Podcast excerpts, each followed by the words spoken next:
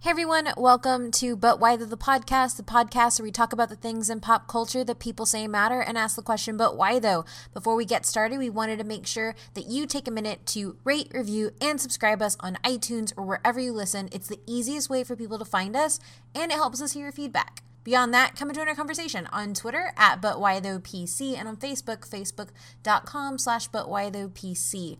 And if you like what you're doing and you want to support us a little more, head on over to Patreon, patreon.com slash But Why Though PC. And if a monthly subscription is too much for you, make sure you check out our t-shirts. We have t-shirts open on TeePublic and available for purchase on our website through the merch tab, butwhythoughpodcast.com. Enjoy the show.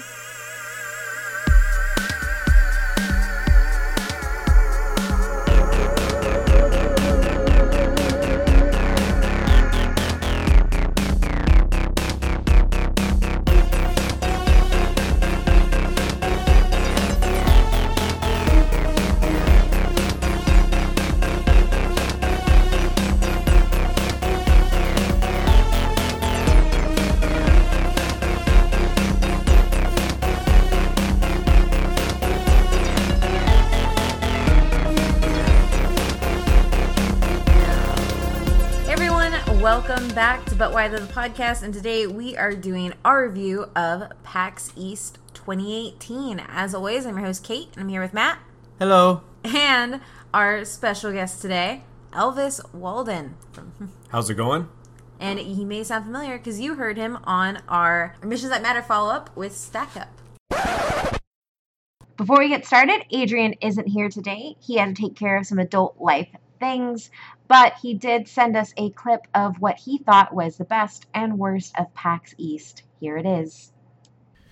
Hey guys, Adrian here, and here are my five favorite things about PAX East and five things I didn't like or would like to see differently done next year if we were able to attend. Overall, it was a great convention, and I'm very, very happy we went. We had a blast in Boston and meeting everybody, so let's jump right into it real quick to get you guys back to the review. So, my five favorite things first, the convention was huge. It's the largest convention I've ever been to. Uh, there was so much stuff to do, and every day we felt like we saw new things at the convention, um, which meant you know more stuff for us to do. when we thought that oh, okay now we don't know what else to do. Oh wait, here's another part of the convention that we haven't seen before. Let's go over there and check that out. Check out that booth. Check out this game and things like that. Um, second, the panels. So even though PAX doesn't have a super huge cosplay focus, as it's kind of the Penny Arcade Expo, obviously, so they're more focused on games and things like that.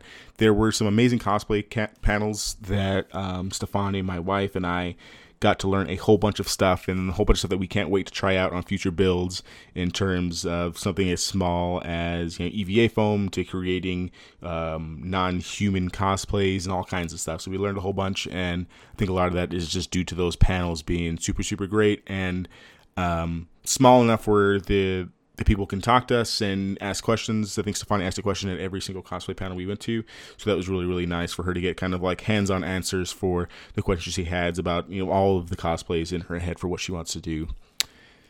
Third is the people for sure. Um, if you listen to anything about any of our but why those when we do something, mine is always about the community building and kind of meeting people and having conversations. And we met some really really great people at PAX East uh, from the Twitch streamers that we were surprised to see that day uh, throughout the convention to you know meeting one of our followers of the podcast Corsev to you know the one random guy that we met at the League of Legends event who when we needed a mid laner to people like Eric from influencer stuff who is probably you know uh, potentially like a lifelong friend, and uh, of course other members of the Stack Up team who we had a great time with at throughout the convention, and then again at the Facebook gaming after party, um, and a whole bunch of other people. There's really really too many to name, um, but we got to meet so many people, and I'd love to hang out with any of them. There wasn't anyone that I met that I didn't enjoy our interaction or thought that they were a terrible person. Everyone, everyone, everyone we met, every every card I got, um, really, really great people. And at a con of that size, you would think you know there'd be someone that you didn't enjoy interacting with, but it really wasn't true for Stefani and I throughout the convention. Uh, number four, World of Warcraft. I loved playing the beta. Um, I'm very very hyped for Battles of Azeroth here coming this year. Uh, being at the Blizzard booth in general reminded me you know, a whole bunch of being back at my first con when I attended BlizzCon when I was younger. It, you know, just playing the game and kind of talking with like the, you know, the volunteers who were there and, and some of the, like the developers of the game, um, it really kind of sparked an old itch in me to go back and play World of Warcraft and kind of experience some of, the, you know, my fondest memories of being a nerd. Uh, we enjoyed it so much so we might go to BlizzCon this year just from that experience alone. So stay tuned for that for Stefani and I. Uh, number five to wrap up my favorite things is definitely the location. We'd never been to Boston before, and kind of all of our preconceived notions are just things off of TV and stuff. We really didn't really know what to expect. We knew it was going to be cold and that there'd be fish, and that's about it. But we really, really enjoyed it. Um, it was really nice to kind of be in a new city. We have never been to the East Coast, so experiencing that kind of culture and things like that was really, really great. Um, we didn't think going in that we'd ever want to go back to Boston, but we definitely do want to go back to Boston, go to see the historical sites, and definitely do kind of like a Fallout Fallout 4 location tour to kind of see all those sites from one of our favorite games. So that wraps up the five things. Uh, it was a huge con. We love the cosplay panels. People were great. We love World of Warcraft, and Boston is a great, great city. So on to the five things that I didn't like or just would like to see done differently next year if I was able to attend a PAX East. So the first one is kind of wraps back to my first favorite thing is that it was a huge convention, um, and I think that is kind of to its um, faults in some cases. So it's the biggest convention that I've ever been to. So we saw new areas. Um, but it also meant that we kind of missed. I felt like we missed stuff a whole bunch of times. Like we didn't know that you know this panel was going on over here, or like this game was over here, and, and things like that. Um, I think them opening up a, an additional day for the convention is really really great. I think four days is a perfect amount of time for this convention because it is so so so big. But since we were only there for three days and we miss a bit of our second day, uh, we miss some panels and we miss you know being able to like buy some merch and things like that. Um, but if we had, I think, four full days, we would we would have been able to get all the stuff that we wanted to get done and see all the things we wanted to see. Uh, I really can't imagine how our experience would have been out would have been like without an exhibitor badge. So I'm very thankful for Stack Up for partnering up with us to kind of help us out with that. Um, and even more so, I don't know how anyone can go to this convention just one day and feel kind of like accomplished and being able to see everything they see because the convention is so big. I think like half of our day is spent kind of like walking around and trying to find stuff to do um, from on just like one quarter of the convention center. The second thing that was slightly annoying, um, and I think something that they can definitely improve on for next year, um, is definitely the map. Um, if they haven't talked about it at this point, the map for the convention um, was not the best, both kind of on the app and then the kind of the fact that they only gave out maps in one location at a huge convention center. So for the first like day, we didn't even know where we could get the map, uh, a physical map anyway. But then when we did look at the the map on the app, it wasn't scaled really great. So if something was like right next to something or right across, it really wasn't right next to or right across. It was like on the other side of the convention center or, you know, at the all the way at the end of the hall. So we, you know, were late to some panels and then one of the days we were just, you know, bamboozled and baffled by the length that it took to get to the AFK room. Um, yeah, yeah, that was an adventure in and of itself. So I'm hoping you know they scale their map better next time and kind of like let people know that hey, if you have to be over here, it's going to take you you know five minutes or so to walk to the other side. It's not just going to be right next to it. Um, the third thing, well, the last three, three, three, um, three things are kind of just my personal gripes and really have no reflection, kind of like on the convention itself, but just things that um, me as a con goer, I would like to, um, I would like to see or experience. So, um, third thing, uh, there's no cosplay contest. I know PAX isn't like inherently a traditional con um, where you have like a cosplay contest at the end because it's you know the Penny Arcade Expo and they're more focused on the video games and kind of like the indie aspect of it. But we did see some really amazing cosplays, and I would have loved to see kind of an area where all of those cosplays like were on display, not necessarily a contest or just kind of like an area where like hey look this is where some cosplays are going to be. Go over there and check those out because um, we did get to sit in the cosplay lounge and the cosplay lounge was great because we got to see you know cosplays that we probably wouldn't have seen just walking around since the con is so big. Um, I think it might be just the con just might be too big, and they can't just accommodate all those people kind of in one cosplay kind of area or like one cosplay contest. But uh, with cosplay just being so so big now, and some of them being really really big, I would love to see a place on display so like people can appreciate how much work those people put into their cosplays.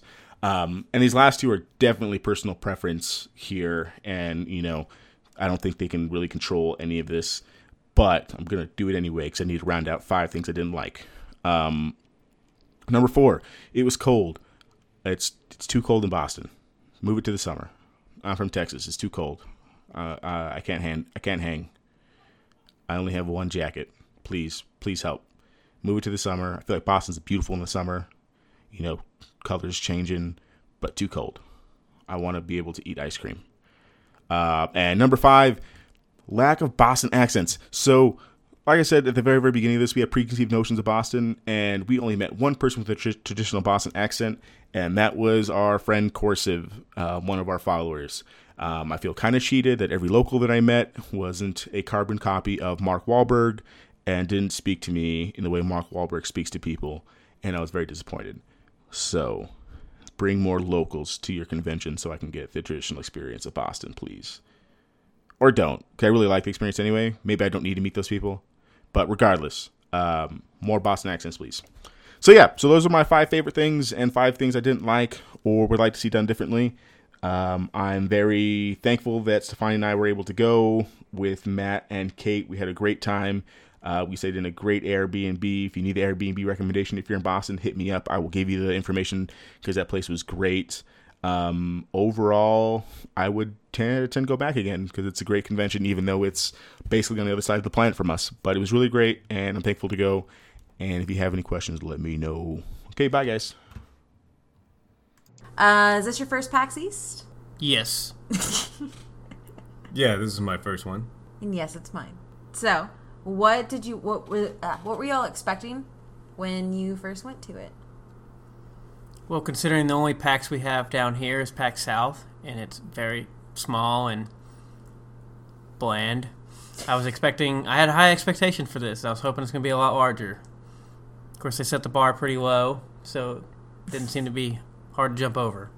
Working within the gaming industry uh, with Stack Up and going to PAX South and South by Southwest this year, and seeing the previous years of PAX East and how busy it was, and all the stories I've been hearing about how excited and so much to do, and now it's turned into a four day event versus the three day event it was last year.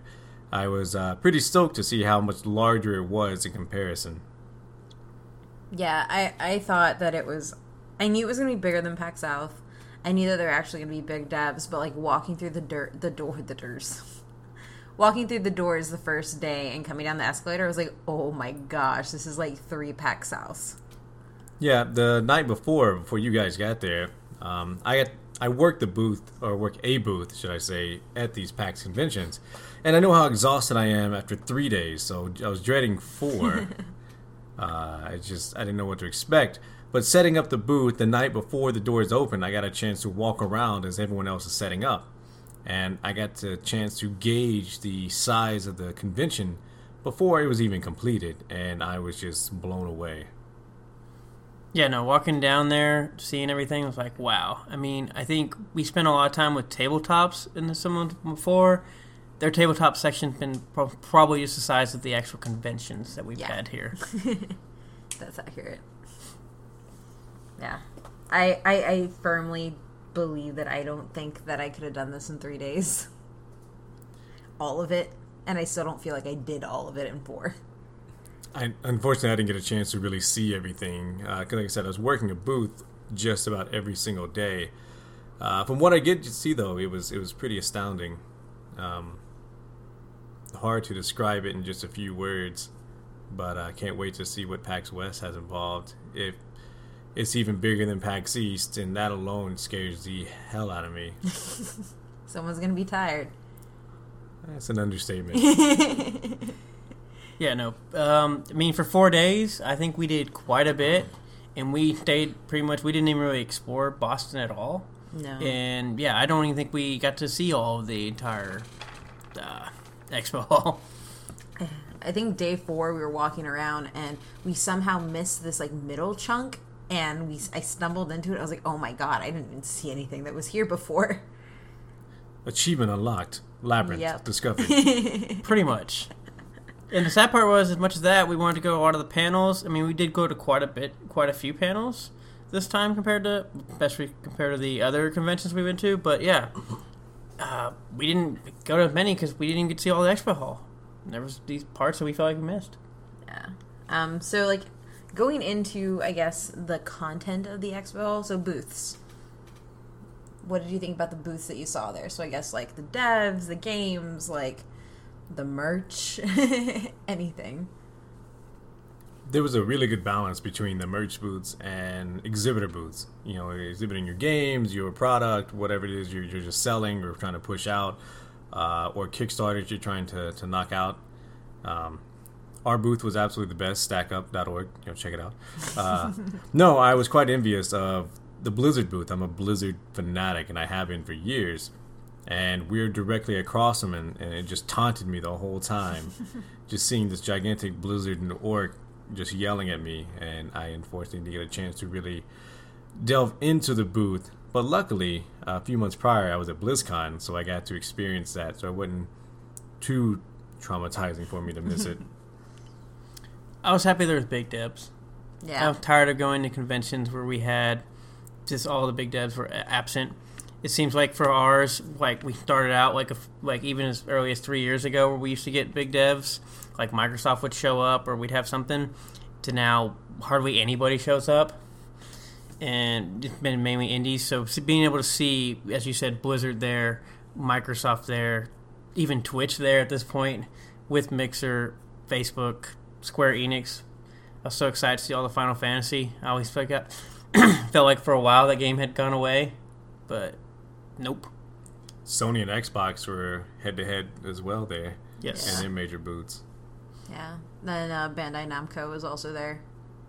Behemoth actually had a big booth, and normally they do a booth every year like RTX Yeah. and PAX South, and they didn't really have as big a presence at those conventions this year um, Yeah. as they did at PAX East. And it was ha- I was so excited to see Behemoth have their major booth again because they're such a great group of people to work with, and they put out fantastic games. Castle Um, Crashers. Castle Crashers, one of my absolute favorites. that Yes. I have so many mind-numbing hours on. So it was good to see them back in action and in the full swing of things again. I did like that you mentioned like the balance between merch because I felt like we had a, quite a bit of good merch, and obviously between the what they offered, but it wasn't overwhelming. Yeah. And and the prices seem fairly fair price in comparison to others, like RTX, for example. Yeah, I was like, I'm not gonna lie, I'm gonna say it's cheap. I mean, they had um, like, I mean, cheap for a convention. Yes. eight dollar what mystery shirt giveaways, Cheaper than that. uh, four dollars, six dollars. I mean, just Yeah. things that were actually reasonable for people. Yeah. and it was I liked it. Uh, you bought a hat for twenty bucks. Mm-hmm. We bought T-shirts for PAX, and we usually don't buy really any like actual official merch because it's usually like forty dollars for a damn water bottle. yeah, Had 25 bucks for PAX t-shirts. I was like, I can do that. and it's not too extreme for a price for a T-shirt. I mean, in comparison to like a typ- typical retail, for example. Oh, yeah. A typical New York Yankees hat at uh, Lids, for example, will run you anywhere between you know fifteen to thirty-five dollars, depending on the type Yeah. of hat. And yours is twenty bucks, and it's good quality. So it was really good to see the balance and the fair pricing in, in the market out there. I think too. Like I think even so, the one thing that I did like was that there were still indies. I mean, I don't really play a lot of indies. I did. I played more indies this PAX and I or this convention than I have at any other convention, really. But there was a balance between the indies and the AAA's. And then I also think that there was a balance between like the big merch booths. There, like ThinkGeek was there. Uh, ThinkGeek, Jinx, um, Fangamer and like you know the, the typical ones. And then they also had like the smaller merch booths so you could tell it was somebody who bought the booth and was like selling like things that they had made. And that was also like a really really good balance. And it, and it wasn't just one type of merch either. Like there were there were accessories for games there were ex- or like for video games for tabletops for you know shirts and hats and like it was it was awesome it was a really good balance There was a good competition out there too. You had Corsair selling stuff, Asus selling Yep. gear, yeah um, Intermax selling their gear for PC building, Roccat, which is a new one, were new for me. Uh, it, I haven't seen them around before, and they actually had this really cool um, keyboard, built-in mouse pad uh, that sits on your lap that connects wirelessly to your PC.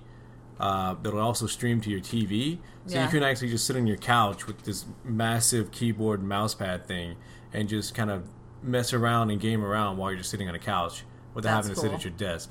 And it was actually, I think, like 150 or so. That's not unreasonable because Yeah. you know, mechanical keyboards, uh, like my G910 was when I first got it, roughly around 170. Yeah. So I mean, it was pretty, pretty fair price, but it was good to see the competition there.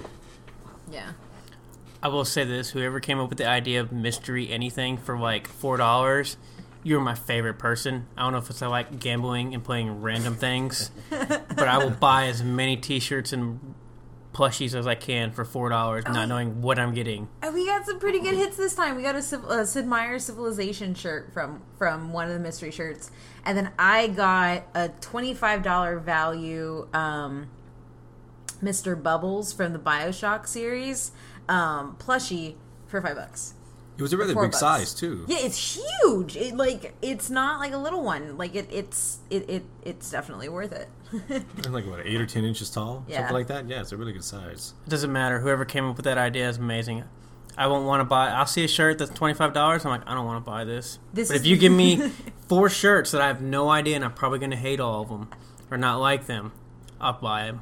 We were at RTX last year, and I bought that mystery box for I, what was it, 35 40 bucks. Oh my gosh. Uh, I've never been so angry at a mystery item in my life. I mean, I got an iPhone 3 case, or an iPhone 4 Doctor Who case. Like, it's not even a current gen iPhone case. it, it was so disappointing. Uh, like this random Cat in the Hat Spider-Man blend hat thing that came with it. It was absolutely awful. I've never been so let down, and it was in a Nintendo box, so I assume it'd be Nintendo, Nintendo related. Exactly. No, it was completely off the wall, random garbage, and I have been scarred. But seeing PAX East and the mystery items that they had here, it gives me hope. I think well they did have some at PAX South, but we didn't find them till the very last day. So I was only able to get like two T-shirts, but we found them immediately here, and I was like, we're gonna we're gonna roll roll a lot of dice. Yeah, they're only a few boots away from ours. Yeah. Yeah. Which So- is funny because we talked about sorry just to add in, but you talked about how the last day went to a booth and we found this whole section. I completely forgot that I still wanted to play Terraforming Mars and I never made it. Yeah, you did not make it. It was on the schedule. Like I, I think it's the one time that like on a, the last day is Sunday, even day four, they're like, we have this whole schedule set up. Like we have to do this, we have to go here, we have to go here, we have to go here. Usually by Sunday in some of the conventions, we don't even show up. Or we're there for a little bit just to say hey, whatever, and talk to some people we need to, and that's about it. yeah. I'm sad I missed the digital version of Terraforming Mars. Yeah. I mean, I guess like out of all of it too, like what were some of your favorite booths? I guess. Um, favorite booth. Well, am I supposed to say Stack Up's one of our favorite booths? Do I have to do that? Is that Yes. I required? feel like it's obligated. Obligated. I'm not saying you got to, but you got to. Wink. Um, as far as I guess like the the I didn't really. Pl- I mean, obviously I don't play as much WoW or anything Blizzard related, but their booth that they set up and even their merch uh, stuff they set up looked amazing. And I was with him, like you could see it just right when you walk in. You're like, "Wow!" Just popped out. I think they was actually wow, had the wow. biggest, uh, yeah, I like that pun, the biggest booth there because it wasn't just your typical massive booth section. They had it across the hall, across Yeah. the line, uh, the walkway. So you had merch on just one side of it all, and then you had the massive play area for Battle for Azeroth on the other side. And it gave you these really good feeling because they had these massive monitors above with loudspeakers playing the intros and, and things like that. You got so Yes, hyped up I did. over seeing the I new Battle for Azeroth It was trailer. so awesome because whoever that badass Valkyrie person is, Sylvanas. before she, yes, her. Yeah, she got pretty excited over uh, uh, the Banshee Queen, Sylvanas, and, and seeing how badass she really is in that intro. She's like, oh my god, I have to play WoW now. Yep. Like, I have to get it. And I don't think she's ever uttered those words before in her life. Hey, hey, I played WoW for vanilla. However, I've never wanted to go back. Well, now is the time. exactly. August 14th, 2018. Not that I'm counting or anything. That's my mom's birthday. She's getting good presents. And presents. you know what you're getting. Pre order it. I'm also just happy because we got a Hearthstone sign from there. It's giant and it holds two bottles of beer. And you get an Alliance mug. That was on accident. We can go with that at the very end and explain Oh explain no, the no, no, no. You want this now? That is your fate. You want me to say this now? You, you know where you're standing. So all I know is I was told to get a Stein, and then everybody abandoned me. And so I'm like, I don't know, I didn't want anything here. And all of a sudden I walk up there and like, what do you want? And I'm like, I want the mug, which apparently was the wrong word. Word. And they're like, do you want the horde or the lions? Wait, we're out of the horde. And I'm like, I thought she said Hearthstone, but maybe she doesn't know sometimes what she's talking about. And I was like, I'll, I'll take the alliance, I guess. And then I was like, and he kind of looked at me like, okay. And I was like, well, is that the one with the handle, the big handle thing, like the barrel? And he's like, the Stein. I was like, yeah, I'll take the Stein, just the Stein. I don't want the mug, just the Stein. He's like, okay, cool. Then he rings me up because apparently you ring up and you pay first. And then he's like, all right, cool. And I'm like, man, that's a very pricey Stein, but whatever. She really wanted it. We can do this. We're in Boston. And uh, then he comes back and he has a Stein, and then he puts a mug on there and it's like puts in the bag and says, "Here you go." And I'm like, "Well, I don't know what this mug is, but apparently I just bought it." You bought it for the alliance. Yeah, apparently so. The best part of that story is that he was just like, well, she really wants it, so I guess I'm going to buy it. Holding up those extra dollars. Um, I guess for me, my favorite booth was actually, I and I didn't even spend. So I didn't really spend a lot of time at the Xbox booth because the, the, lines. Oh my god, the lines! I thought lines at other places were bad. The lines here were insane. Um, but I got to play State of Decay two, and so like that booth for me was my favorite because State of Decay 2. Like it was a small, tiny little Xbox arcade game, and now it's getting a AAA release with the sequel. And it was there, and it is beautiful, and they've they've added co-op to it, and I'm excited for it. So I was, I was super super pumped. Um, but also, the Bandai Namco booth had uh, cosplayers for SoulCal SoulCal Six, so that was awesome. And you also got to play Soul Calibur. I did. It's so fun, and uh, Who did she beat doing that? What's up? Who who won? Oh, that? I won. No, Yeah. you won the last one. I won two out of three. Oh yeah, that is right. Yeah. you did win. She yelled at me for you. That is right. cheap That move. is right. Yeah, no, you know, you didn't use a cheap move. You spammed a move. I hit the buttons twice. You multiple kept running into me. times. You Multiple ran into my times. fist, not my fault. Uh huh. But I will say, if we're gonna go with favorite booths, so we're talking about the ones that stuck out, the biggest one. No, but as far as my favorite. favorite booth, Sea of Thieves, because they handed out cookies. Because it was Chips Ahoy cookies, and I ate so many cookies. It was Sea of Thieves. Chips brought to you by Ahoy. Chips Ahoy. Don't even Oh care. shit! I didn't even think about that. Ahoy, matey. That's why they did it. Chips Ahoy, Did matey. you really took you three weeks to figure that out? Yeah. Anyways, I ate probably about like at least twenty packs of cookies. If not Aye, more. lass. The cookies be the real booty here. They were. Hey, you guys were not complaining. when oh, you they got were the- great sustenance when we couldn't go anywhere. It was fantastic. We, we we did cookie runs for the stack up booth. Yeah. gotta keep them gotta keep them sugar numbers up. Yep. The rookie numbers gonna pump them. um, kind of a fanboy Blizzard, obviously, because you know I'm not sponsored yet. Blizzard, listening, wink. Uh, Nintendo was also one of my favorite ones. Yeah, Oh yeah. yeah. Forgot about I them. I did forget about them. They had the Switch there. They had Dark Souls on it. Um, all the other, the new Splatoon coming out for it. Uh, I don't know if you guys saw it, but the internal side of it all. I didn't see that. Yeah, there's an internal section to Oh. the actual booth itself too, where there's other stuff going on. Yeah. Uh, so Nintendo was pretty good. It wasn't real flashy. I mean, it's bright red as a Nintendo sign. It wasn't real flashy and loud like Behemoth or Square Enix or Blizzard or anybody else. But their booth was very clean. It was it was ran very nicely, Yeah. and they had really good titles to play. Even though I didn't get to play them, but I'm not salty. I forgot that uh, booth was there. Also, speaking about booths, I do want to talk a little bit about how like Twitch was kind of meh this convention compared to the other booths they were competing with in the streaming area. Specifically, I thought Facebook Gaming had an amazing ass booth. If we're talking about the hype that they were creating Hype, at a booth, um, my top three would be Facebook Gaming, Mixer, then Twitch. Yeah. That's to Twitch say. definitely turned out to be more of a lounge. Yeah. Yeah. I mean, they have the partner lounge, but they treated the whole section as, As a a lounge. It was very relaxed, very kind of kick back, meet and greet section sort of thing.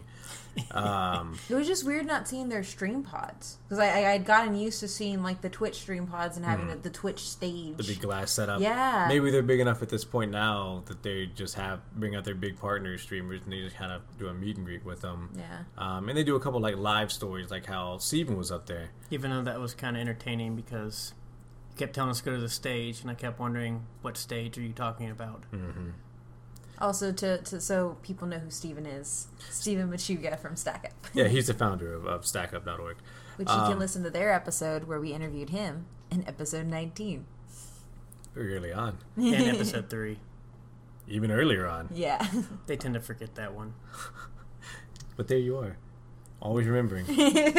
You Not memorable, but I, but I can remember things. um, Mixer had a really good section, but that was because they were right there with Xbox. Yeah. So they already had a big were to line. feed off that hype. Yeah, feeding off of PUBG Yeah. uh, and State of Decay 2. Everybody's playing that already, so and they people kind of standing C3, around. C3 They actually Yeah, they, had a they- nice little like streamed like you saw Microsoft throughout the entire convention floor because Mm-hmm. of how they strung those together. And, Yeah, the, and no. the thing is, we um, we're good partners with State of Decay 2 developers at Xbox and stuff like that. And they were like, yeah, Mixer and Xbox actually went there together. It's just how they ended up together. Damn. no. Uh, That's yeah, they, crazy. they actually ran everything in a separate entity, separate booth managers, everything Oh, wow. else. It wasn't one booth manager running everything. Well, it was two separate teams running together smoothly. Damn, it looked like one I'm person. about to say, I would yeah. take credit for doing that the way it's set up. Yeah. The way it was set up, they did it very nicely if they were doing one team. Yeah, no, it was two teams just running, you know, side by side the whole time. Yeah. They did fantastic with it. Um, but Facebook, they came in there loud. They Oh, were, yes, they did. They were yeah. they were banging drums and and They Gears brought out the War celebrities to going out. stream. They had a stage. They put the big They had the they had Fortnite, like the only place to play Fortnite on the convention floor, which is like the most streamed game at the moment, was inside the Facebook area. Mm-hmm. Mixer was streaming it, and, and people can like compete against some of Yeah. their their main streamers. Uh, but yeah, and they also had an Instagram section where you can take Yep. your photo. Oculus on the back end. Oculus back there, and, and they just had a really good interactive uh, live stream with gaming going on. Yeah. And all the booth workers, like they talk to everybody. Yeah. Like all of those like all of the Facebook booth workers were probably the most interactive out of like a lot of the other ones. The funny thing is, they have no idea what the games are that they're streaming. Exactly. But they knew their platform. Exactly. They knew their streaming platform, and if they didn't have an answer, they would immediately go find somebody for you, Yeah. or drag you over there with them to find an answer. They they wouldn't let you leave without actually uh, talking with somebody that knew something for you, and that that was good. That was Oh, yeah. great customer service in that aspect of it, especially as someone like us at StackUp who reaches out to Mixer and Twitch and things like that. Now Facebook Gaming apparently is on our market, and uh, we'll see how that plays out.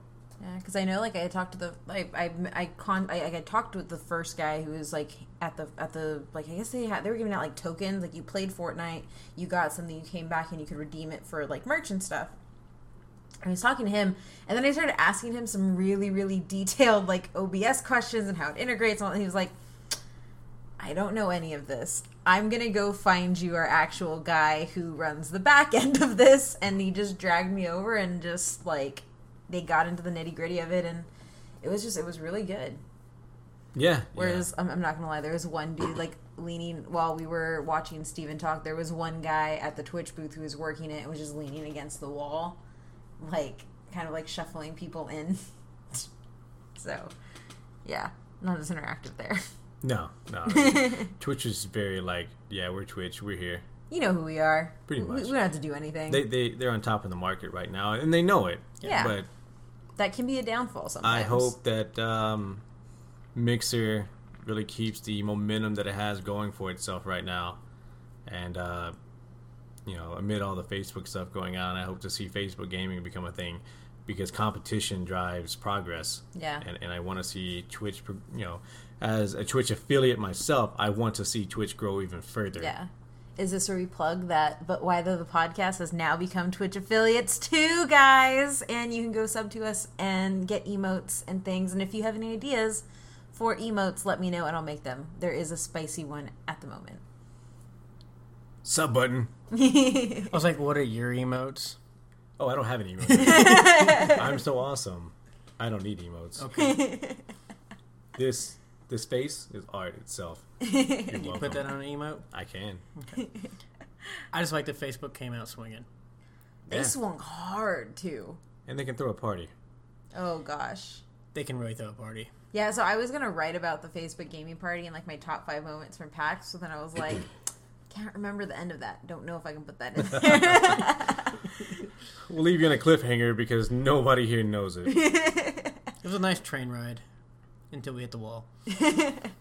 that being said, Facebook rented out a three-story um, arcade and bowling alley, and called Lucky Strike. yes, called Lucky Strike. It's similar to like a Dave and Buster's.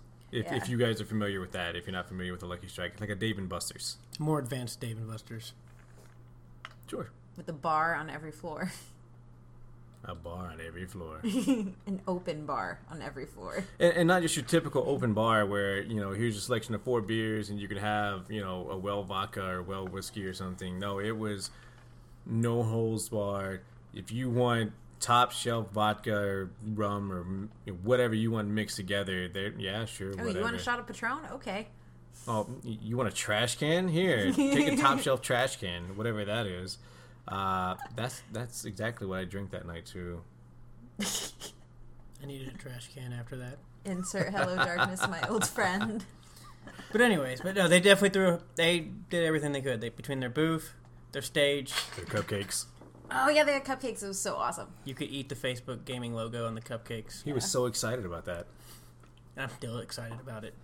And then they also did something really cool where they opened like it started like it started off as invite only and then it moved to you know what? Everybody come in. And everybody was able to go to like all the floors like and no like it wasn't completely gated off like the Twitch party or anything like that. Like they started letting in you know general admission and it was it was I was like oh no.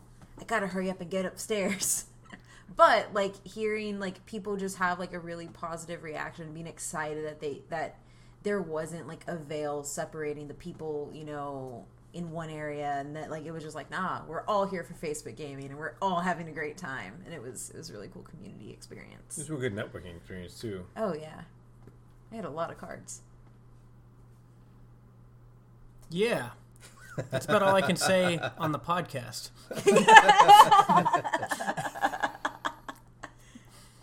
Insightful as always. yeah. did i say what you were gonna say No, it was more of a what do you want me to talk about? The fact that people were trying to rape each other with sa- saving people, or we really got trashed, or there was a lot of shots. There was networking. That girl followed Stephen for like the entire party. All this will be cut out, so it's okay. No, that's not. But that's why I was like, you like sitting there, I was like, anything I say, I probably should not say on this podcast. What was coming to mind? I mean, you're more than welcome to say it. Have at it. No, no. Well, I, I know I'm more than welcome to, but I always try to think before. Brand Brand, branding, branding 101. I went to a panel, learned on this. But you're 17. This charity is not for. You said network, and I just kept thinking Stephen talking and that girl following him around all day. Because I, cause I do remember him being followed by that one chick all night long.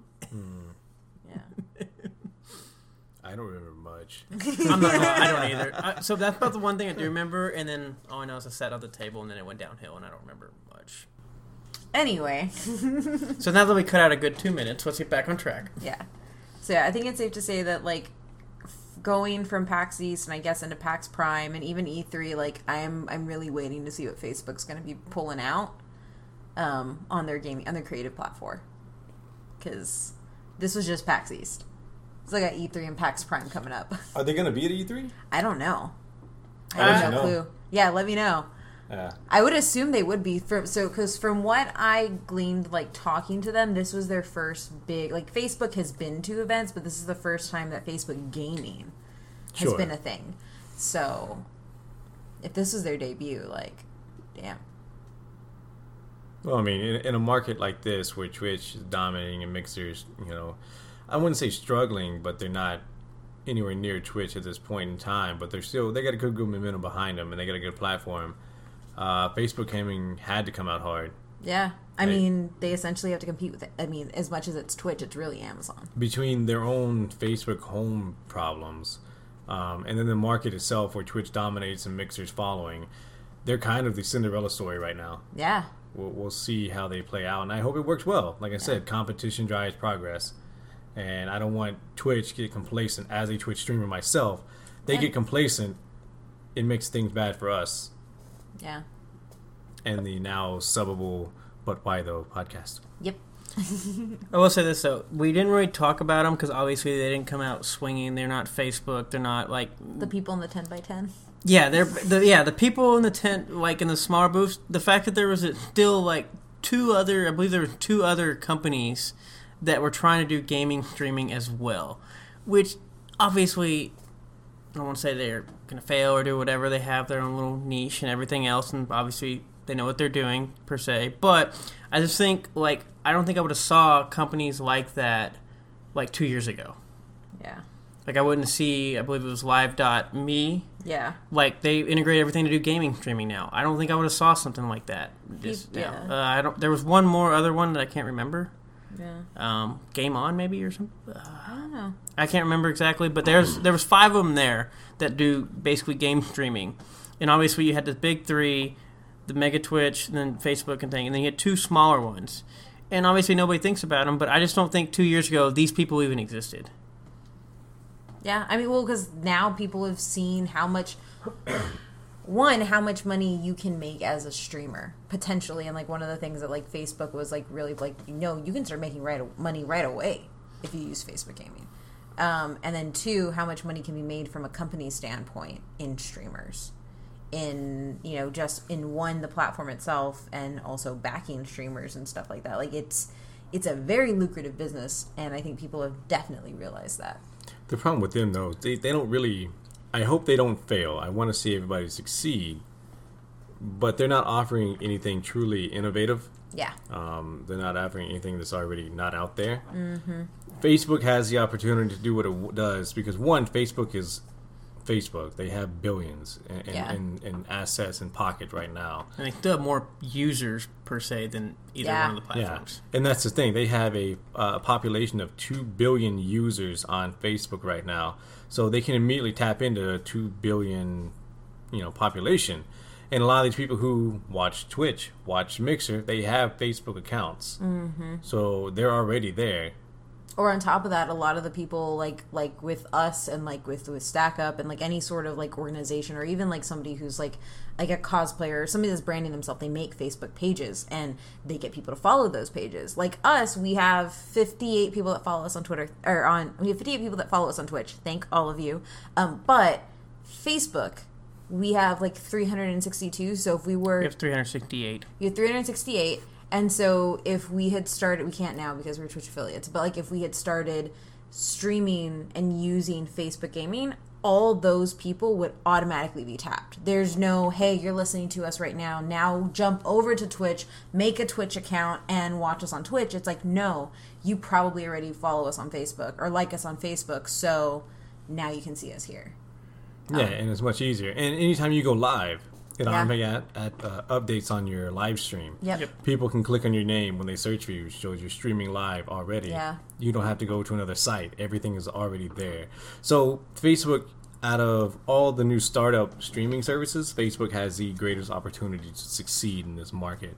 Yes. Um, and they also already have a built-in charity doma- donation system which they are uh, working on refining to work Yeah. at more of a Tiltify system, um, but built directly into their platform. So there's no third party service to it, yeah which as an organization makes things a billion times better for us. because trying to walk people through Tiltify and how to add the Tiltify bar and donation link and everything else to your actual stream overlay through OBS or through Bebo or through XSplit or any other streaming service you may use, it's sometimes a pain in the ass. Yeah. Simply put, and you have to kind of walk people hand in hand, you know, through every single step. So when you're trying to run a charity organization and you have, you know, a hundred people trying to uh, run charity streams for you, it gets tiresome, time consuming. But with it built in, like Facebook trying to work on, uh, it's just one click go. yeah and to kind of spin off that, I don't know how you like it, but like since we use Patreon, it's also another thing where I've literally had people go, "Can I just give you the money instead of having to go make an account on another page and then sign up for a Patreon and do all this other stuff? I'll just give you the money or something." because you use a different platform. Yeah. Yeah. So like if you have a way to have everything like consolidated into one area, it's a lot easier to it's easier for people. Yes. Yeah. When you have everything consolidated in one client service, it makes it way easier Yeah. to use everything. Yep. So I guess moving away from booths and I guess we've kind of talked about games, but like if I'm guessing you're going to say Battle of Azeroth, but favorite games that you saw there. AAA title. Let's Um, do AAA title and indie. Yeah. AAA title, obviously Battle for Azeroth. Um, sea of Thieves, because I'm obsessed with that game right now. You know, you don't get a chance to really mess with it. And Player of Unknown Battleground, because I am all over PUBG as it is.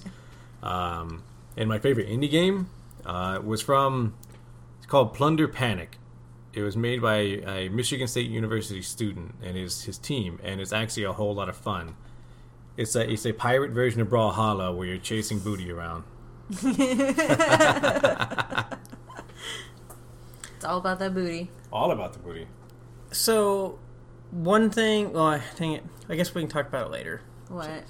You talked about a Michigan State thing, and that's one thing going to these conventions that bugged me because we are probably a little too old, so we kind of miss this gap. But the fact that so many universities are now in one of these conventions just recruiting people to do these, to make games, to be developed, and like all the education aspects of doing that, it makes me sad because I know I had none of that. Well, you know, UT only the the program for UT has only been around for a few years now. Yeah. The game development course, and they're already partnered with some of the major publishers here, like EOA, uh, Yeah. EA, uh, Blizzard, Bioware. Uh, there's a couple others they're partnered with already.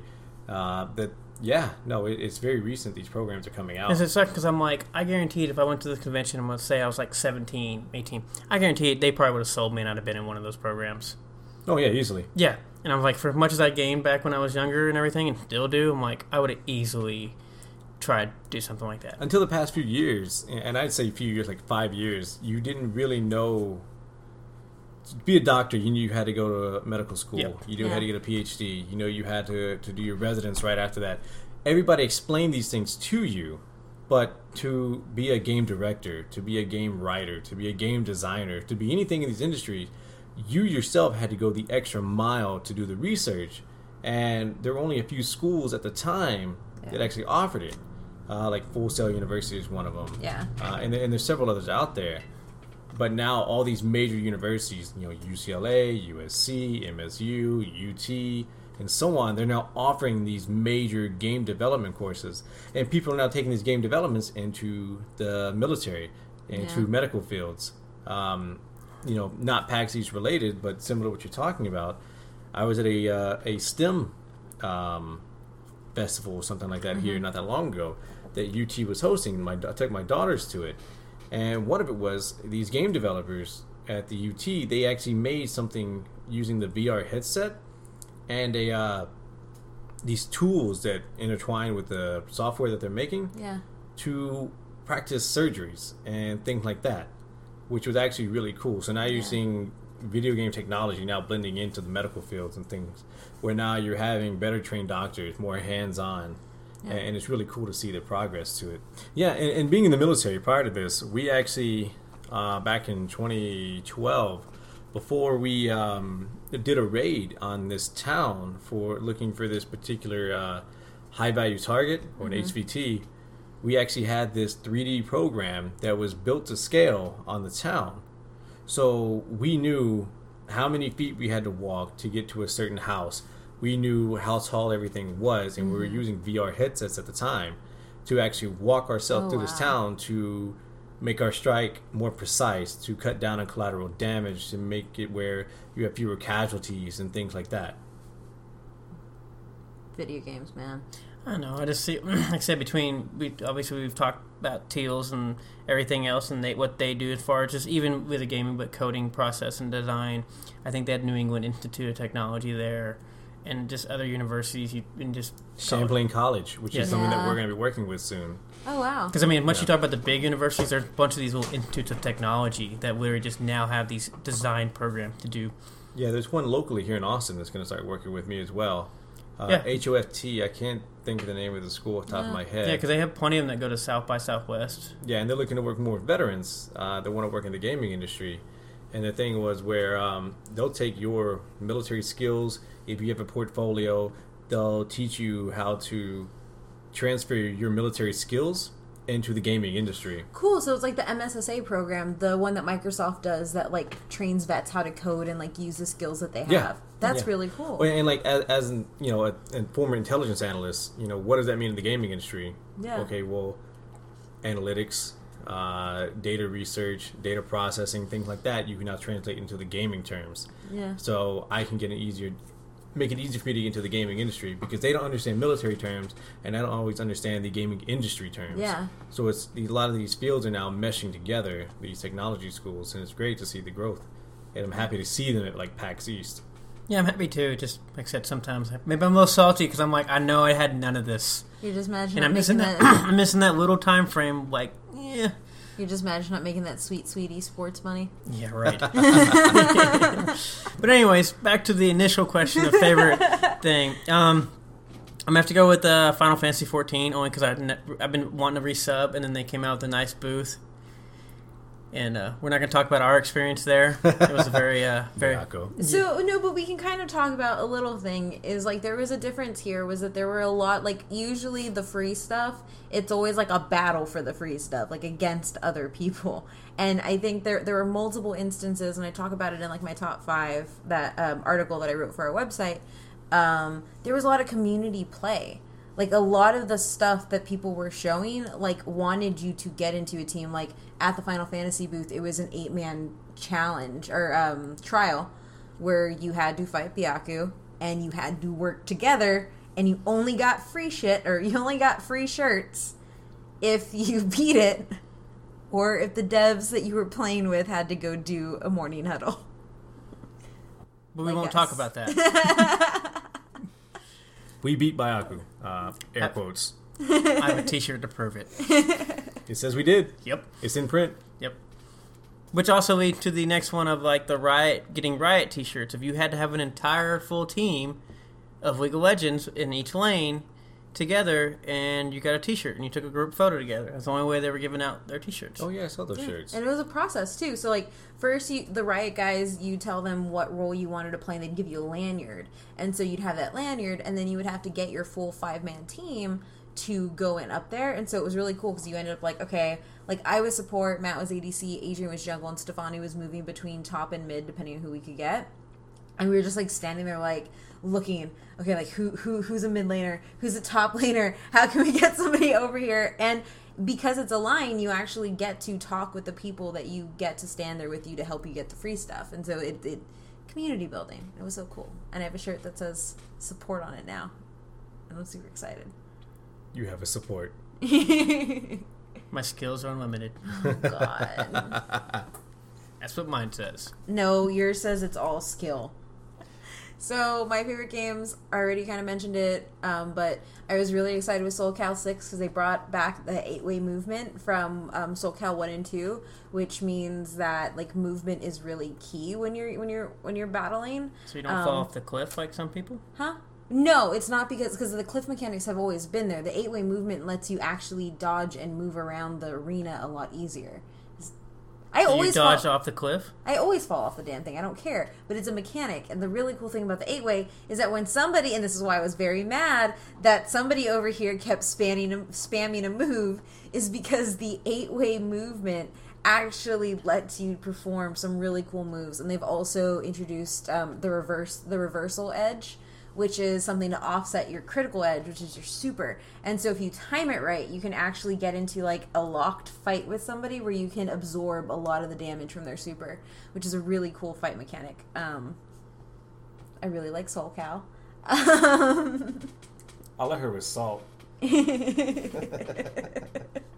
anyway, so Soul Cal Six is it, it was phenomenal. Um, other than State of Decay two, um, I think that the, the Detroit game at the PlayStation booth looks phenomenal. Uh, essentially, it's like a whole bunch of androids. I didn't get to play it because that booth was super long, and they the devs never showed up to let me play it before it opened, and I wasn't gonna wait. What was the booth with the major prison system? That was weird, but I have no idea. I was scared to go over that there. was. I went. Well, I didn't get a chance to go over there, but yeah, did you see it? No, there was a No. prison in it over there. You literally walked into like a prison. They had like an eight foot fence. Yeah. barbed wire Yeah, inside that was the one that was in front of Semblance, which is my favorite indie title because it's a side-scrolling uh, puzzle platformer where you get to deform the actual Earth and like you're like a little blob, and it's so cute. I'm gonna put a really long review, but it's a company out of South Africa and they're amazing. So yes, back to the prison thing. Sorry, Yeah, I don't know what it was. I didn't get a I have no there. idea what it was. I just saw it and was like, I'm just gonna keep walking. it was weird. I don't want to go in this prison gate. They'll shut that gate and then I'm stuck in here. They're not taking me back. I made a promise, fake or not. Um, yeah, and it was actually really cool, like looking at all the games because they had everything from like they had a lot of mobile games too. Like it wasn't just Summoner's War. consoles. What? Yes. Summoner's War. Summoner's War was What's there. that? The the thing we took the photo in. Yeah. Oh, that's right. like, Yeah. yeah, little we took a little- pins with little fairies. uh, I know they're super cute. Like how she knows the super cute parts of the pin, but I have I no do idea what we were because doing. because we took the picture and I got like this little like it's supposed to be like a like a little you put on a window and it sticks there. It's really really cute and I have it like taped on top of my computer at work. Yeah, Summoner War is one of the. Uh, it's actually one of the. I guess you can call it a mainstream title now for mobile. Um, although I wish I saw Clash Royale. I wish they were there. Not that I played a lot or anything at all. Do you want to tell him your your thoughts on mobile games, Matt? It drained my phone battery. I thought it was they're not real games. For the most part, that too. You say that, but uh, But they are getting better. I guess the problem I have is when people like to throw out statistics of like, we have this many gamers and this statistic and this demographic, and I'm like, so how many of those people you count as Farmville? well, yeah. There's the there's a major difference between certain mobile games with actually bigger gamers would Right. play, and then you have your typical like Farmville esque type. So now, see, obviously that's been the biggest argument for the past few years, but now, like you said, with Summer War, and even like they're now releasing like uh, PUBG, Fortnite, Yeah. Final Fantasy, it, like Well, actual. Assassin's Creed had stuff on the phone like a long time ago. yeah, but it never really took off. But I guess. technology in phone has advanced Yeah. so Yeah, that's what I was far. Yeah, say, that's what I'm like, saying. Like before, Farmville and Candy Crush was all you really could do because you Well, I, optimize. I for understand that. but the thing was that was they were still considered in statistics of gaming in you part of demographics of pushing things. I mean, phones are now pushing like Snapdragon quad processors. yeah, I that's what I'm saying. Now absolutely to make that insane. argument, it's still a little. You can still have to break it down, but it's not as like. It's not as bad as what it used to be. I mean, you're never going to get like a, a an NVIDIA 1080 built into a phone. Um, as much as we all want that to happen, it's never going to happen. I can't even get that built into my computer. I have that on my laptop, but yeah, it uh, also sounds like it's got a jetpack. it does. It sounds like it's going to launch when I play the game. Um, it's the uh, Razer Pro 4K laptop. It's got the uh, built-in NVIDIA with a 4K screen. I mean, it's a phenomenal thing, but man, when you play a game on it, it sounds like it's launching for takeoff the way the fans blow because it's a very thin laptop. Um, it's less than an inch thick when it's completely closed together. I mean, it's it's phenomenal the technology built into it. Uh, but airflow is not one of them. Forgot about everything but the airflow. Airflow is not one of them. I think airflow and overheating are the two main things I feel like a lot of people forget about. I played uh, several hours on it before, like PUBG and uh, Warcraft and other very intense, heavy intensive like GPU required games, and it's never overheated. It's gotten really hot, but it's never overheated. it's overheated. burned my legs, but, But- uh, well, no, like I had it against the wall in the uh, the hotel room. You know, like the Friday night I didn't go out. yeah. It was blowing against the back wall, and I went. I just touched the back wall because it felt warm, and like, damn, that's hot. wow. I mean, the fans work well; they're doing their job, but because it's such a thin platform, you hear that wind. It's, it's a wind tunnel when you step into the hotel room. I will say this, so I think this is a good segue into talking a little bit about panels. Specifically, that I learned from the War Stories panel, which was the panel that StackUp put up, um, that taking a computer into the desert is not a good thing, and consoles run better. I'm kind of worried the fact that you had it took you that long in that panel to realize that laptops and stuff do not work well in the desert. well, no, I'm just saying, like, I don't know. You know what, Matt? I fire you. You will not be remembered. No, I'm gonna put that on your gravestone. Put put Matt with a bunch of dots so we can remember his last name. Here lies. We forgot. yeah. He died in 19, 2000, 21, two. He just died. Clearly. Anyway. um, so yeah, the panels are really cool. The war stories one was great as always, and like we we go to all we've gone to all of them because like you'll do them at, at you know different conventions, and I never know what I'm gonna hear, even though like some of the panelists are the same. It's like it, it's really awesome, like each time and different. Yeah, and um, not not for not not for nothing, but uh, PAX West, we're actually going to change that up. Woo! We're not going to do a war stories panel. We're going to do a mental health panel Oh, with my program. yeah. Stop. Um, we have Mallory from Discord who will be there. Uh, we have can't think of the gentleman's name off the top of my head from the American Association of Suicidology. We have a couple other um, clinicians that are going to be there, as well as a representative from Twitch, because you know, starting Sunday, April fifteenth, we're going to have a stream Yep. for Stop, which is a StackUp Overwatch program, which is a 24 7 non clinical suicide prevention and mental health for veterans and civilians within our Discord. So rather than just focusing on, you know, a soldier's cool time with an Xbox and how it helped him mentally, we're going to talk about the overall health aspect of gaming um, at the next StackUp panel in PAX West, if we're approved for it. That's awesome. I really enjoy your panel, but I'm sorry it wasn't my favorite one this time. Oh, that's fine. this time, this time. My favorite one was they uh, back to the education part of this thing of basically video gaming and education.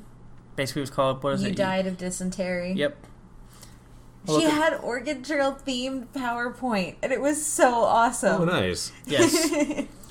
so essentially, they did this. Uh, the teacher and I'm assuming her husband. I'm not very sure because he was not present, and so I'm not really I sure. would just say her and a man. Yeah, and a man. Well, they have Or the same. colleague. They have the same last name. Oh, okay. so that's why I said husband or brother or something. I'm not really sure. Anyways, I'll start over. Uh, so the presenter of this panel basically works in education, teacher, and she puts on this panel which she uses what she calls kind of the achievement model. I don't know if that's the precise name, but that's what I've called it. To where she gives achievements kind of the way gamers do with Microsoft, which I'm sorry, that was the best thing they ever did. And Sony again copied, but and then Steam. But still, the achievement uh, aspect of games, which has really caught on with a lot of people, um, she does a model like that for her classes, where she has her students throughout semesters that they're there, basically try to get achievements. Like maybe you know learn all the people's names in your class, you get an achievement. You know, let's say you're doing a history class, and she's like, all right, learn all the state capitals at some time and be able to recite it, and then you get achievement for there.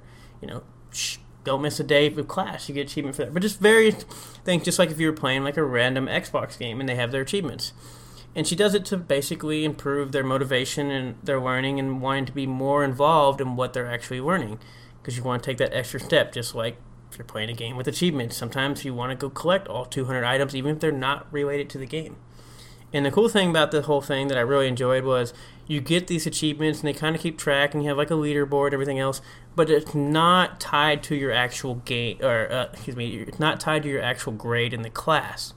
So if your whole goal is like some people, they just want to play the main story, get the game, move to the next one. Well, same thing there. You can learn your skills, take your test, move on. That's it. But if you want to learn more and go outside the box or do something, you can learn with the achievements. And they basically did a bunch of statistics showing that so far what she's seen, it's worked.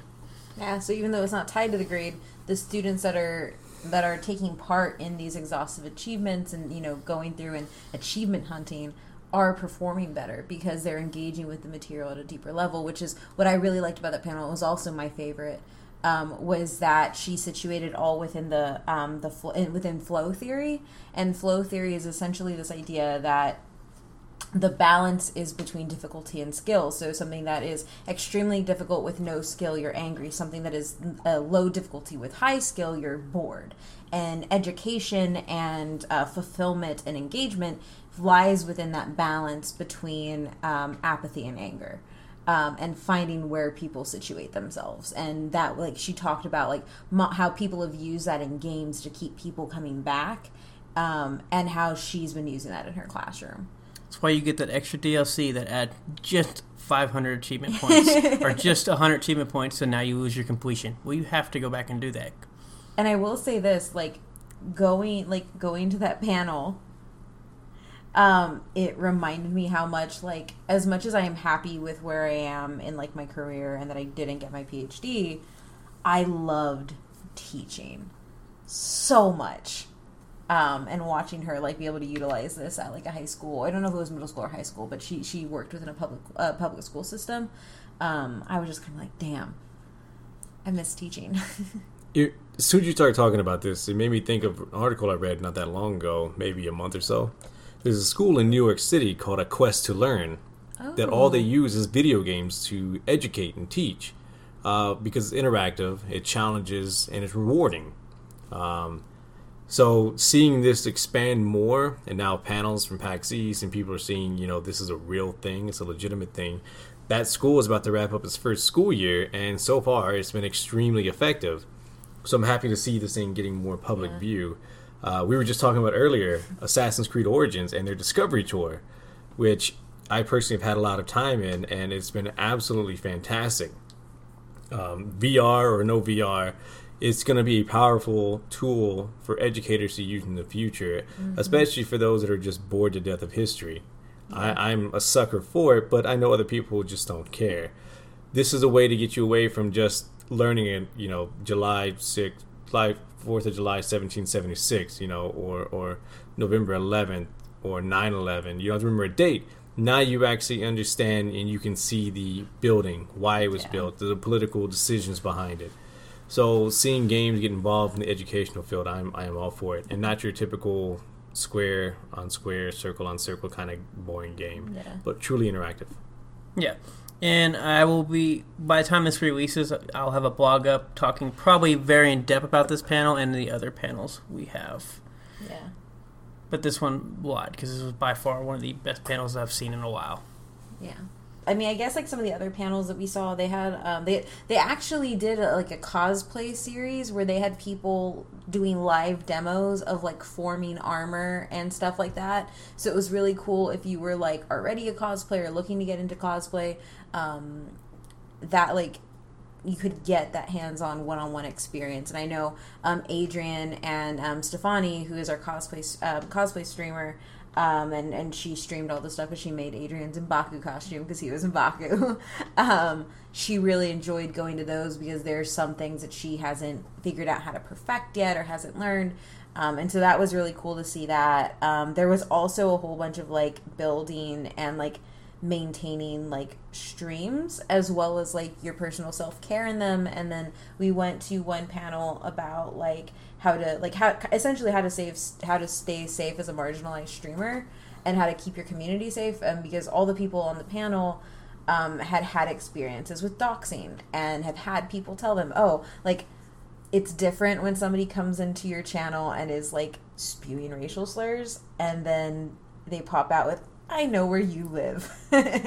like it just changes entirely. So like they were able to give um, they had a couple of slides with information about how to keep your information off the internet and stuff. Besides the panel, what were some of your favorite networking uh, events that occurred? Like either individuals or groups or Ooh, damn, that nice question. Honestly, and I was gonna bring them up later. Bebo, because Bebo has revolutionized my streaming, and uh, we got to talk to um, the guys behind it. And Bebo is a broadcasting software, essentially like OBS, which is one that everybody usually uses. Only the difference is, is that Bebo everything is housed within inside it. You want to monitor your stream, it's there. You want to save your stuff so some because we we stream as a team and so it's hard to get the same overlays. You want to use the same overlay that somebody else did, it's already saved there in your cloud. You want Oh, I was gonna say it's funny because you bring that up because like people are like, oh, your team different. We literally live in the same, basically, you know, apartment or house, but we have it on two different computers, and Yeah. you'd be, be it's hard to understand just setting up two computers the same way how much of a pain that can be. Yeah. And then like moving with stream keys and this you just log in. You just log into your Twitch and that's it. you don't really have to do anything else. It's like it's like a set it and forget it. But also, if you can't forget it because you're having an issue, they have like 24 hour live chat, which I had to use the other day because my my my, my stream was not optimized for my for PUBG. Um, and Elvis saved the day. Um, but like it, it's a really cool platform. We got to meet those people. Um, I think I guess too the Facebook gaming party was probably like a big networking thing. I got a lot of cards from that, um, and met some really cool people. It was really cool to get you guys to the actual Bebo meetup and uh, the video that he showed you with the things that are gonna be rolling out real soon. Yeah. Um, which your the Game Sense technology is gonna be phenomenal. It looks amazing. It does. Yeah. It does, and I can't wait for it. Yeah. And I've been streaming with Bebo for almost a year now. Yeah, Um, so I've been with them since they were just barely out there. But just the fact that they have an all-in-one client-based system, whereas in I don't have to have you know Chrome open to watch my stream. Mm-hmm. I don't have to have. Um, you don't have to pull bandwidth for something else to monitor No. what you're doing. You don't have to do your stupid chat pop out. no, because it, uses up to fifty percent less CPU. Yeah. Up to fifty percent less CPU versus like XSplit and OBS and the other streaming software. Um, I don't need the other browsers open to view anything, which also reduces CPU uh, CPU usage, reduces bandwidth usage. You can turn off uh, stream preview, which means it'll actually save you bandwidth because you're not having to stream your own stream to yourself like you would by opening a browser and viewing it, which Yeah. you would through OBS. Uh, you mentioned the 24 hours, seven days a week uh, help support that they have. It's all live chat support, and they get with you within two minutes. I mean, everything I've done with these guys has been phenomenal. Uh, so I was actually happy to get you guys out there. And since not everybody in your podcast lives in this apartment, other people live across the state, and Texas isn't a small state. That's 600 miles. and getting everybody on board with Bebo makes it so much easier for you guys to do a stream or a podcast from one section to another, no matter where you are around the country.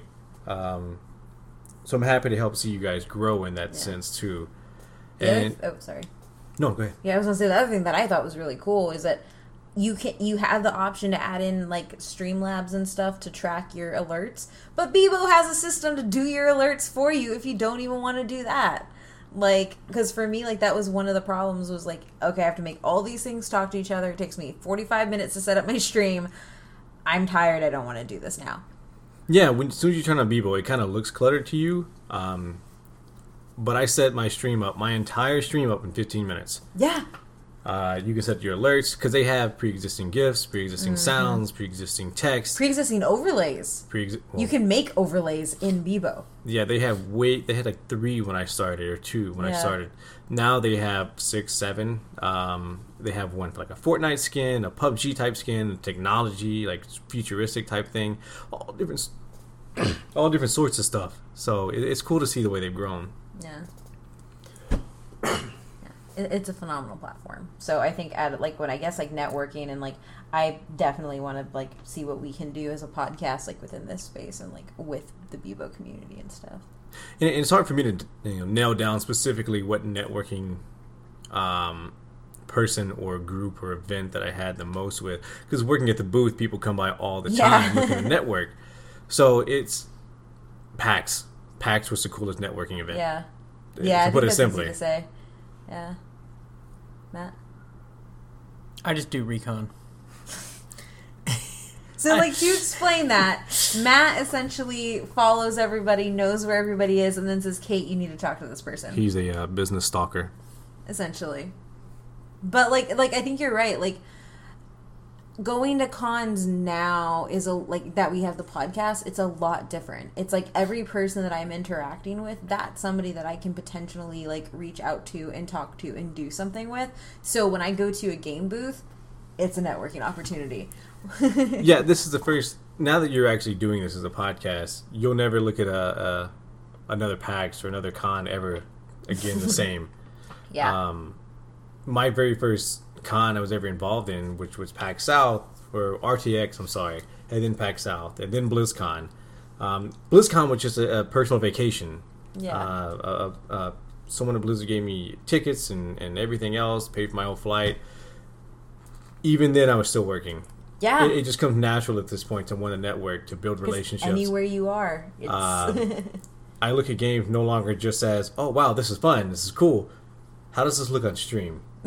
yeah. How how would this be interactive, or how would this be entertaining? I mean, entertains me, but for people watching. yeah. So now, anytime I go to these things, everything's a network. Every every person I talk to is, is a potential partner. Yeah. Yeah, no, once you have a platform and you're like the spokesperson of that platform, it's just like you think about everything. Yeah, it, it- the only way I could actually enjoy a con, I think, if I was to just leave the gaming industry altogether. Like, no more streaming, no more charities, n- nothing. Just everything gone, done. Well, we're a pop culture podcast, so we can't go to anything. No, no, no. I can't leave my house, man. Can't turn your TV on. Can't turn your social media on. Nothing. I guess you better go find a big rock to hide under. Pretty much. but it's really cool though because like I think too like as much as it like it, it's work now, but it's like it's a fun work because I would have never thought that I could talk to a dev. I would have never thought that I could like think that my opinion of this game means something. Um, but now that I'm like I, I run the you know the writing the writing piece of you know our website and we do reviews and I'm just like okay so I at least know that like my words will in will have people will read it people will listen to it Your words have impact. Exactly. And and so it's been kind of weird, but it also really it, it's been really good because it's like I have the confidence to one well, once Matt moves me in front of the right people to talk and you know um you know share what we do, listen to what they do and give like real feedback on what I'm looking at. Um I, I could never go back to a nine to five. I couldn't do it. I'm still at a 9 to 5, so Uh, I, I work from home at this point. I can I can stream any time of day I want. Uh, I fly around the country going to these cons and network with some of the most awesome people in the world, with some of the biggest hearts and, and the smartest minds. I couldn't go back to working in, at a typical nine to five. I couldn't. I don't know how I would. And I've only been doing this full time since February. So I, can't, I can't imagine people who've been doing this for like five years now, ten years. Yeah. Like, I don't know how they'd handle it. They had to go back working for you know Office Depot. No Yeah. offense to people who work at Office Depot, but after being in something like this, it's how do I go from being a billionaire to being broke? Kind of feeling, you know, I don't know how to act anymore. Um, so I guess real quick, um, I mean, it was. We have to talk about cosplay because we always talk about cosplay when we do these things. Holy shit! I have thought that Overwatch was cool, but I saw so one the Brigitte character that just got released with her giant shield, like that I love that. She looks awesome. And then we were waiting for the Bebo meetup at the was it the Weston? And a Brigitte cosplayer for Blizzard sat down in front of me and I was like, "Oh my god, this is so cool." um so now I have to watch over or play Overwatch. The cosplay was really really awesome. There were re- there were really large ones, really small ones. Like we got to see um, Stefani cosplayed all three days. Um, Adrian cosplayed two of the days, and then PAX East actually had a cosplay lounge. So it was a special lounge with free food, free snacks, um, cosplay repair that you could only go into if you were in cosplay. Uh, and then a lot. Um, Overwatch actually had a like a 360 camera at the start um, but before you walked into the expo hall and they had a special line that cut in front of all the other lines if you were in overwatch cosplay or cosplay in general to take a picture in their booth. Um, and i heard somebody say that it was because they realized that it was a good opportunity for cosplayers and that cosplayers can't be asked to sit around for four hours in a line Yeah, no, it, it Blizzard. If anything, Blizzard knows they know cosplayers. If you ever, ever get a chance to go to BlizzCon, go for it. You will see the some of the best of the best cosplay ever in your life. I can't, you know, speak for Gamescom in Germany or EGX in London, but personally, that is the top level, high grade. You know, these guys spend two years preparing this cosplay kind of level. um, I was absolutely blown away. Like I, I was losing my mind at the cosplay contest at BlizzCon, and the guys that were cosplaying here at PAX East, they were doing a phenomenal job as well. Yeah. So if you were astounded here, wait till you see it there. There's a lot of great cosplay, but I want to say the fav- my favorite cosplay was my little bud. oh my gosh. Uh, toothless. Yeah, so I wore a toothless onesie um, the day after the Facebook party, and I was a sad dragon because I was hungover. And, it, And was, it was snowing. Cold-blooded creatures don't do well in snow. For those of you studying biology, Um, thank you. You just want to call me Bud. Yep, which I did all day. Yes. Um, so if you don't know, Toothless is from How to Train Your Dragon, and we recently watched all six seasons of that show on Netflix. Um, yeah, I love Toothless. So, uh, but yeah, I mean, like, I think too, like, just watching the cosplay here, it was just, it was insane the level and like the amount. There was just so much of it because I think at PAX South, RT, like RTX, South by Southwest, there just wasn't that much. Um, here it was like everybody was cosplaying, and it was weird if you weren't. and some people had some really good cosplay. There's one gentleman that had uh, something from the Black Panther, but not the Black Panther himself. Uh, one of the warriors with the gigantic face mask. Oh wow, I didn't see Uh, that. Yeah, the trihorn face mask. Yeah. Oh no, he was spot on. Um, DX Racer. We were working with DX Racer, and we got him to take a picture in one of the DX Racer chairs. Oh wow! Because it's with the social media team. Yeah. Um, if I can find the photo, I'll share it with you guys. that'd be really Because cool. his costume was, it was intimidating. That's awesome. I know that there was also somebody who was walking around in uh, uh, as T'Challa, but T'Challa in like um, in the Jalea, just like with like the regal, like white, um, white shirt and like just yeah. But yeah, so there, there was a lot of cosplay. Um, what else was there? Yeah, there were just there was so much cosplay everywhere. Um, giant cosplay, little cosplays.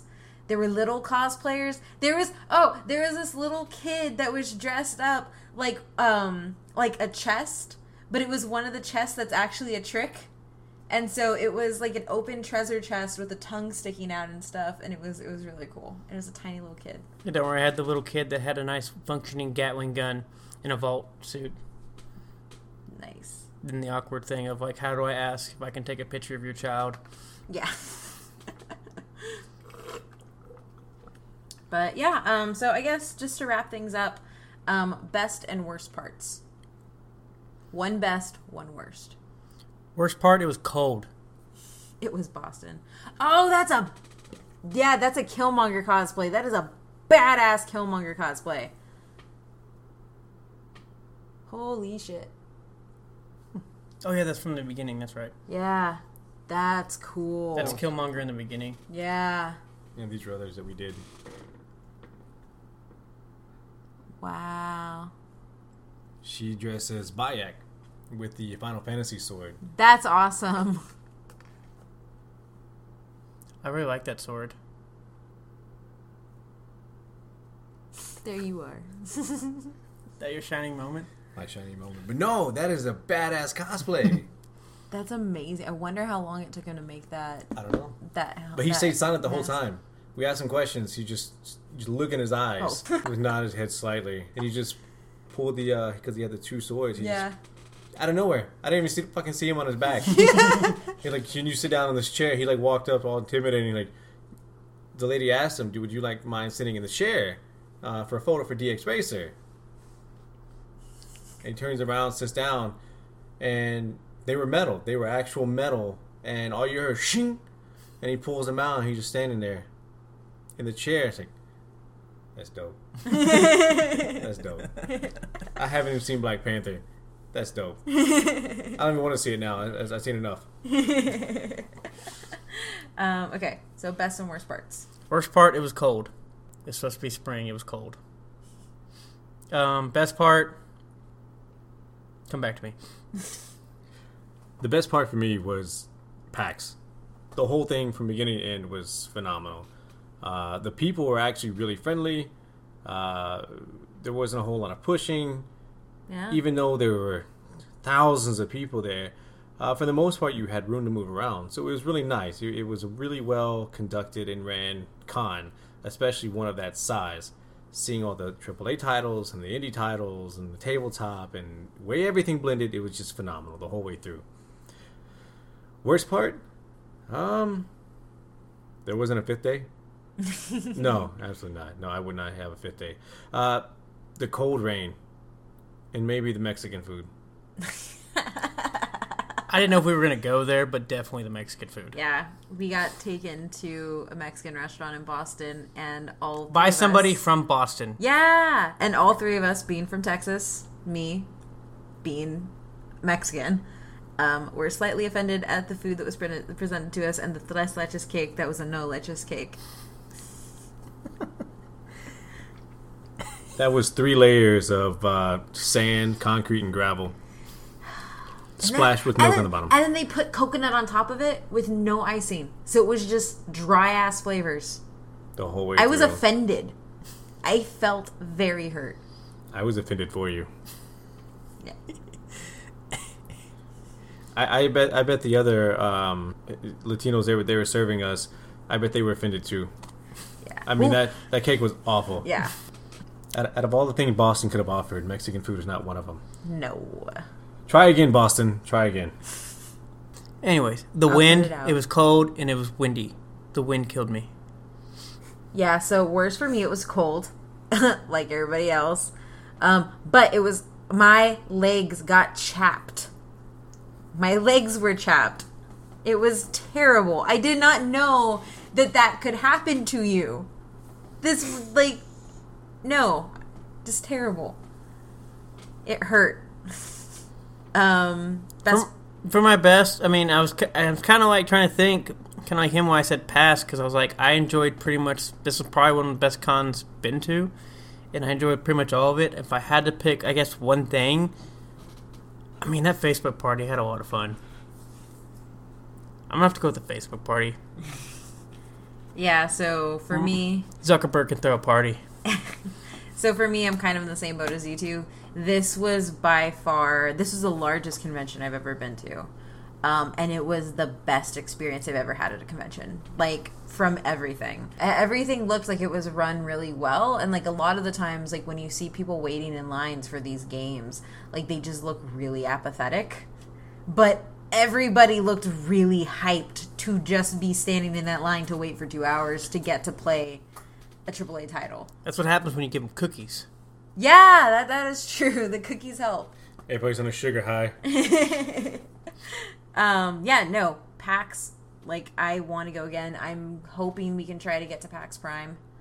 Um, we'll see what can happen there. But And yeah, that's even going to be bigger. I know. I don't. I don't even know if I'm ready for it. They have two separate buildings for it. You know the thing is, you gotta walk faster. No, I have little legs. Can't do that. Uh, but yeah. So I think that's about it. Um, any closing thoughts on PAX? No, I mean we, we pretty much get it all out there. Uh, more Facebook parties, Yeah, definitely more Facebook parties. but provide um, on the way out goodie bags of uh, aspirin and Gatorade.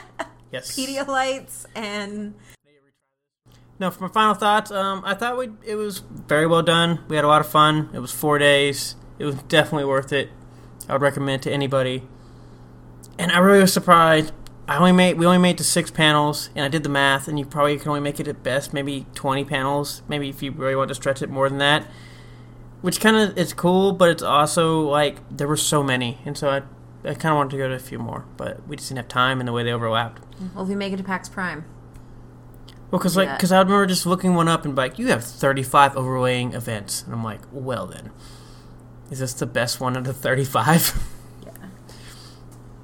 So my closing thoughts, mostly because I couldn't figure out like where to where to fit it in, like within all the other things, is like I always check out the diversity lounge, um, just because it's really cool to find you know people understand my experiences a lot of the time, and I found. Uh, Nerdtino, who I, I've been following them on Twitter, and they're actually the first um, Latinx um, comic convention on the East Coast. and I got to talk with the director for about like four hours across two days.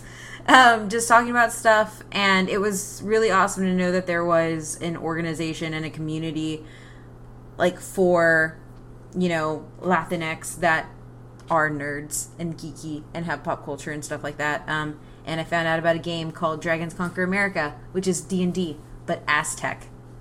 It is really cool, and you can be a Jaguar woman. So, yeah, Aztecs Conquer America and Nerdtino are my closing thoughts because I don't know where I didn't know where to put it everywhere else, anywhere else, but look them up. so, Elvis, where can everybody find you? You can find me on uh, Twitter as Gaming Daddio. yeah. And you can find me on Twitch as Drakken737. That's D R A K K E N 737. Um, any any special plugs you want to drop? Um, no, I mean just we talked about StackUp, we talked about Bebo, we talked about Twitch. I mean that's everything that I deal with. So uh, There you go. yeah, rock on, guys. Um, so as always, you can find the podcast at But Why Though PC on Twitter. You can find us on Facebook, facebook.com slash But Why Though PC. And like we said earlier in the show, we are Twitch affiliates. So head on over to twitch.tv slash But Why Though PC and check us out on there. We're doing variety streaming right now, and we will have a set schedule for you pretty soon. And you can find me on Twitter at Oh My Myth Randier. Matt? You can find me in Daggerfall. Oh, I didn't even talk about Summerset. Nope. So Elvis, what music do you want to go out to? Uh, Thousand Foot Krutch, fire it up. Please don't tell me it was like the weird rock band that you had from like the people of the night. No, no, it's a good hype song. Okay. PAX East, we're all hyped. Let's keep it going. I got a bad case, I'm turning it up.